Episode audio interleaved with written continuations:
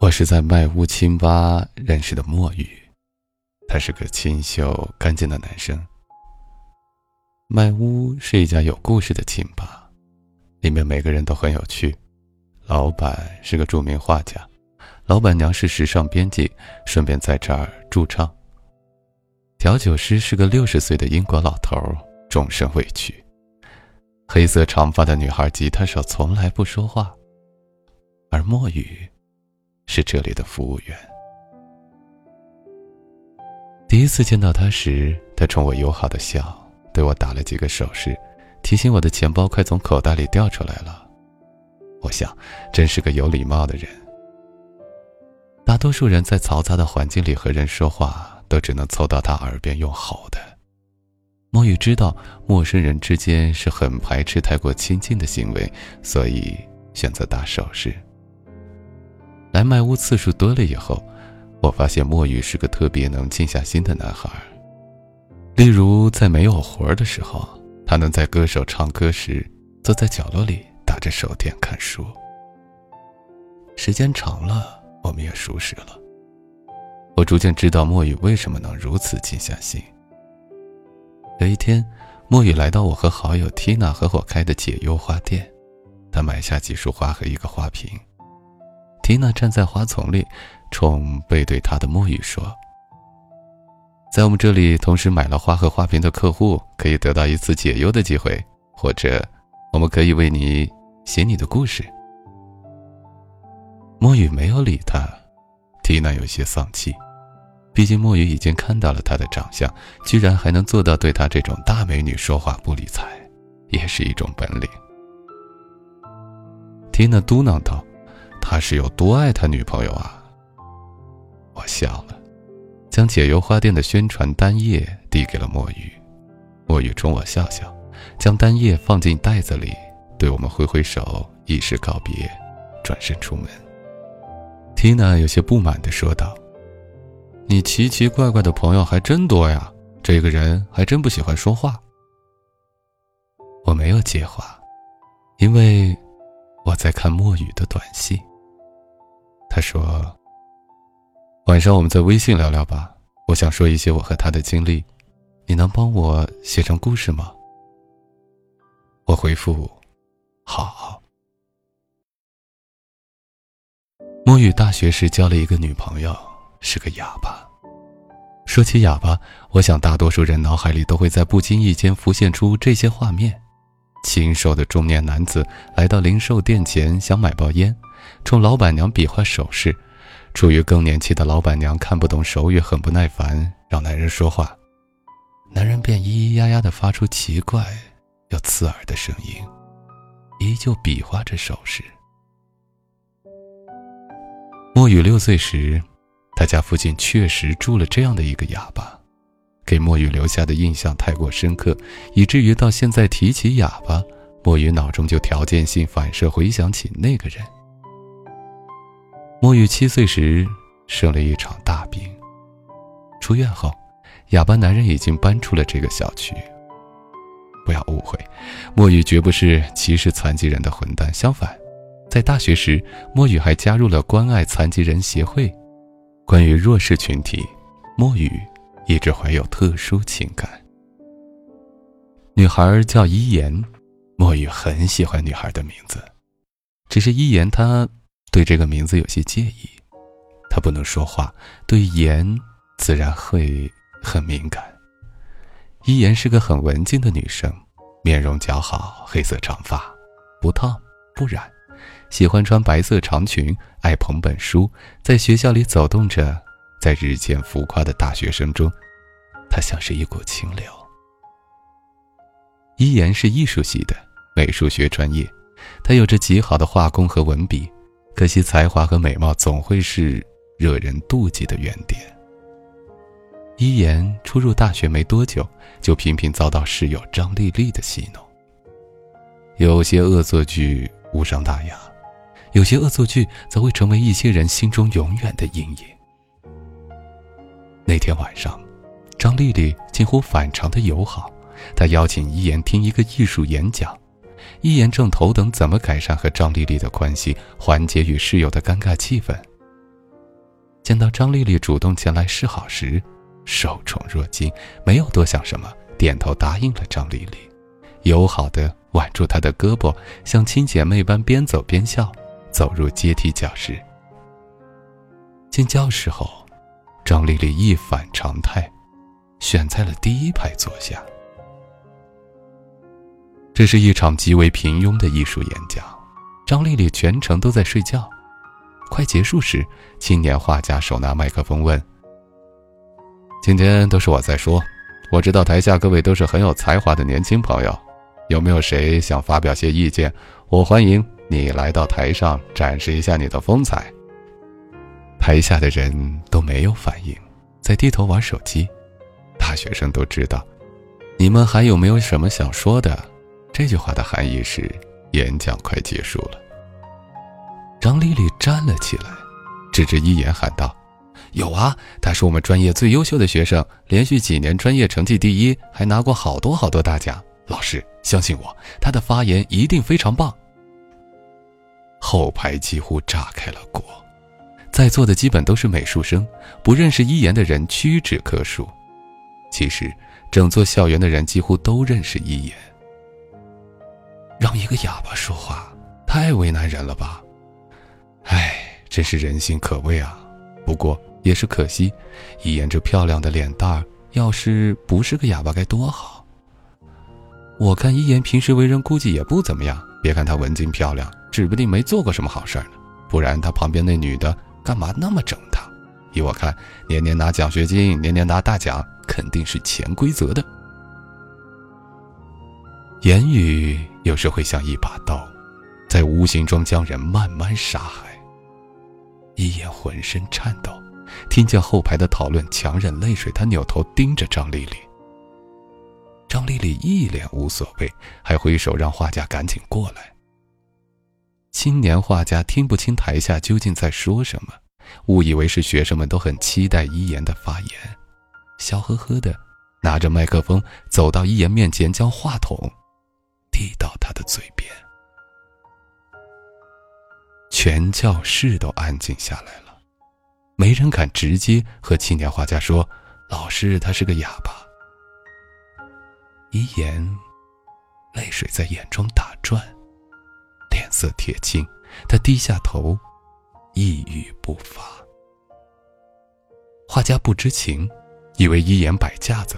他拿着麦克风得不到回应，发现教室静得异常，觉得很没面子，下不了台。画家很尴尬，将话筒拿回来，想开个玩笑缓解气氛，说：“这位同学，你干嘛不说话呢？你又不是哑巴。”全场爆笑。人是怎样的一种动物？在群体行为时，总能允许自己展露阴暗的一面，爱着一个人出丑时的洋相，在集体哄堂大笑，让人尊严尽失。他们会说：“大家都这样做啊，多我一个又没什么。”青年画家跟着笑，他没想到他生硬的玩笑取得如此大的效果，一时间洋洋自得起来。终于。有人看不下去了，有个男生拍案而起，吼道：“笑什么笑？一言本来就是哑巴，不能说话，够难受了。你们还这样对他，你们有点人性好不好？”青年画家一脸的慌张，呆若木鸡，愣在台上，意识到刚刚他都做了些什么蠢的事情。义愤填膺的男生并不知道，他的行为看上去虽然像拔刀相助。但对一言来说，是二次伤害。哑巴、残疾人、不能说话，这些词汇在空气里穿梭，刺穿他的耳膜，像炸弹般在他的脑中狂轰滥炸，痛苦犹如一条肆无忌惮的蛇，啃食他的心灵。一眼站起来，推开张丽丽，泪流满面，低头冲出教室，在过道里狂奔。墨雨恰巧经过，一眼撞到了墨雨。墨雨看见她哭红的眼睛乱了分寸。世上居然有个女孩能在哭泣时那么美。墨雨慌了神，手忙脚乱，一眼伸出双手比划手语，是对不起的意思。然后，他慌乱的逃走。墨雨凝视他远去的背影，沉浸在惊鸿一瞥中，如痴如醉。第二天。张丽丽陷害伊言的事便轰动了全校，张丽丽成为校内论坛上全民指责的对象。只是，网络暴力还是不可避免地指向了伊言。年轻貌美，才华横溢，先天残疾，这些词让伊言成为了大家茶余饭后的八卦。伊言的名气在互联网上，在校内网扩展到各大论坛，甚至被人人肉。他亲身体会网络暴力的恐怖。一言搬出了学校，事到如今，也无法忍受和张丽丽住在同一个屋檐下，更何况住在宿舍楼里，进出时总要遭到女生们的指指点点。他在离学校很近的小区里找了个三居室合租房。很巧的是，墨雨是他合租的室友之一。墨雨也因为一些特殊原因选择租房，由于家境不好，他为了供得起房租，不得不同时打两份工才能维持生计。在屋子客厅里第一次相见时，一言冲墨雨笑，做手语说：“你好，好久不见。”一言有些担心，怕墨雨看不懂，墨雨害羞的笑着，欣喜一言竟然记得他。墨雨是关爱残疾人协会的副会长，手语自然难不倒他。墨雨为了让他心安，立刻做出手语回应说：“你好，你还记得我？当然，虽然那天有些尴尬，没什么。那一起去学校吧。”几句手语对白后，他们共同走出小区，骑着单车赶往学校。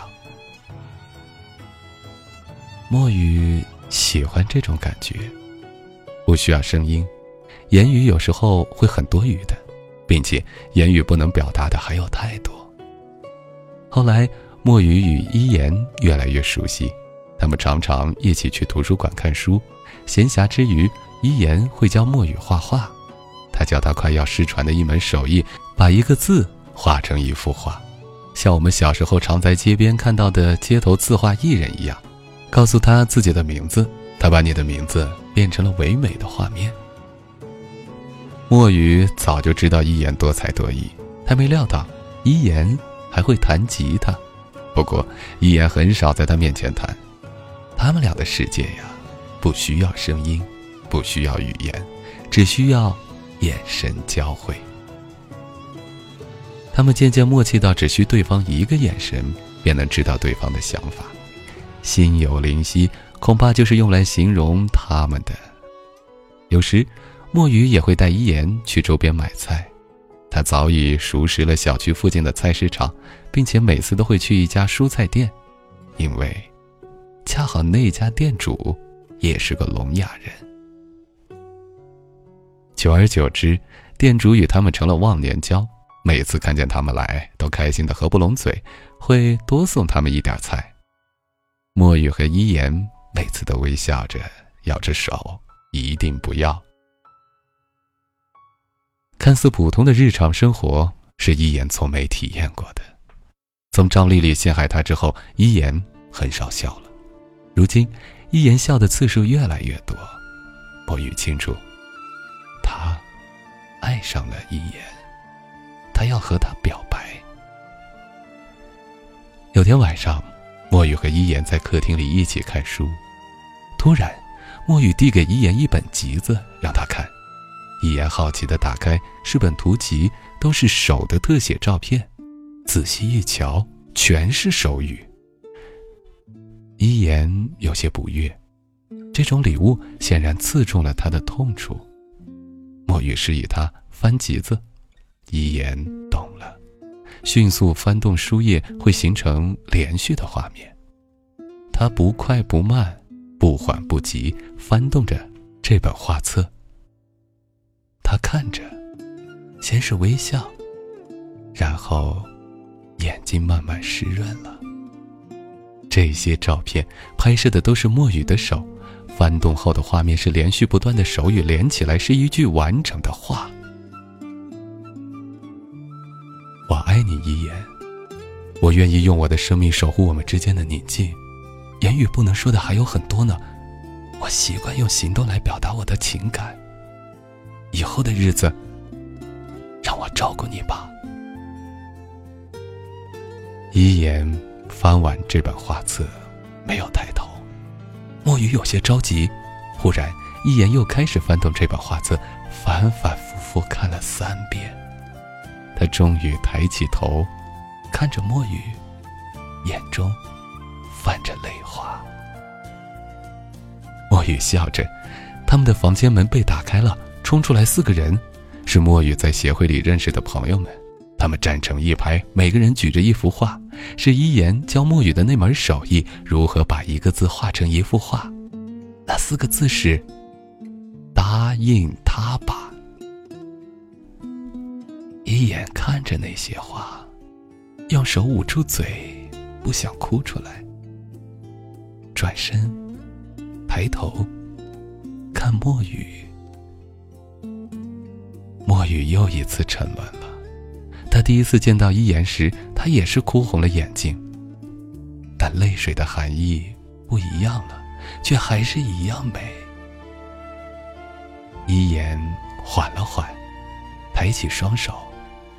墨雨知道他要说话了，墨雨慌张起来，他害怕他做出第一次与他见面的那个手势。对不起。但是，一言说的是。谢谢你，我也爱你。墨雨的朋友们都笑着流下泪水，没有鼓掌，也没有欢呼。他们知道墨雨和一言的世界里不需要声音。墨雨举起双手，立刻做出回应说：“我会守护你，永远，永远。”扑进墨雨的怀里，哭着，笑着。在这个冬夜，墨雨和一言都感受到前所未有的温暖，他们仿佛听见了悦耳的歌声。墨雨和一言的恋爱一直如此平淡，没有轰轰烈烈，没有惊天动地。虽然墨雨偶尔也会惹他生气，但墨雨知道，简单平凡的生活是最幸福的。有人问过一眼：“你男朋友不会嫌你闷吗？没有生意的生活会有多枯燥？时间长了，他不会受不了吗？”一言只是微笑，从不回答。他知道，从没有人问过墨雨这个问题，因为啊，还记得吗？七岁时，墨雨生了场大病，醒来后，他发现世界变得太安静了。静的让他害怕。七岁后，墨雨就丧失了听觉，他是个聋子。我写完这个故事，打印下来，在麦屋里把故事给了他。他一如既往坐在角落里，用手电打着纸张，静静阅读。我举起酒杯，边喝边听女歌手唱歌。他唱完后，开始向大家介绍乐手。到那个黑色长发的女孩时，他说：“他是我们的吉他手伊言，大家掌声送给他吧。”我很用力的鼓掌，言语不能表达的还有很多呢。即便他听不见掌声，我也想让他看见他所带给我的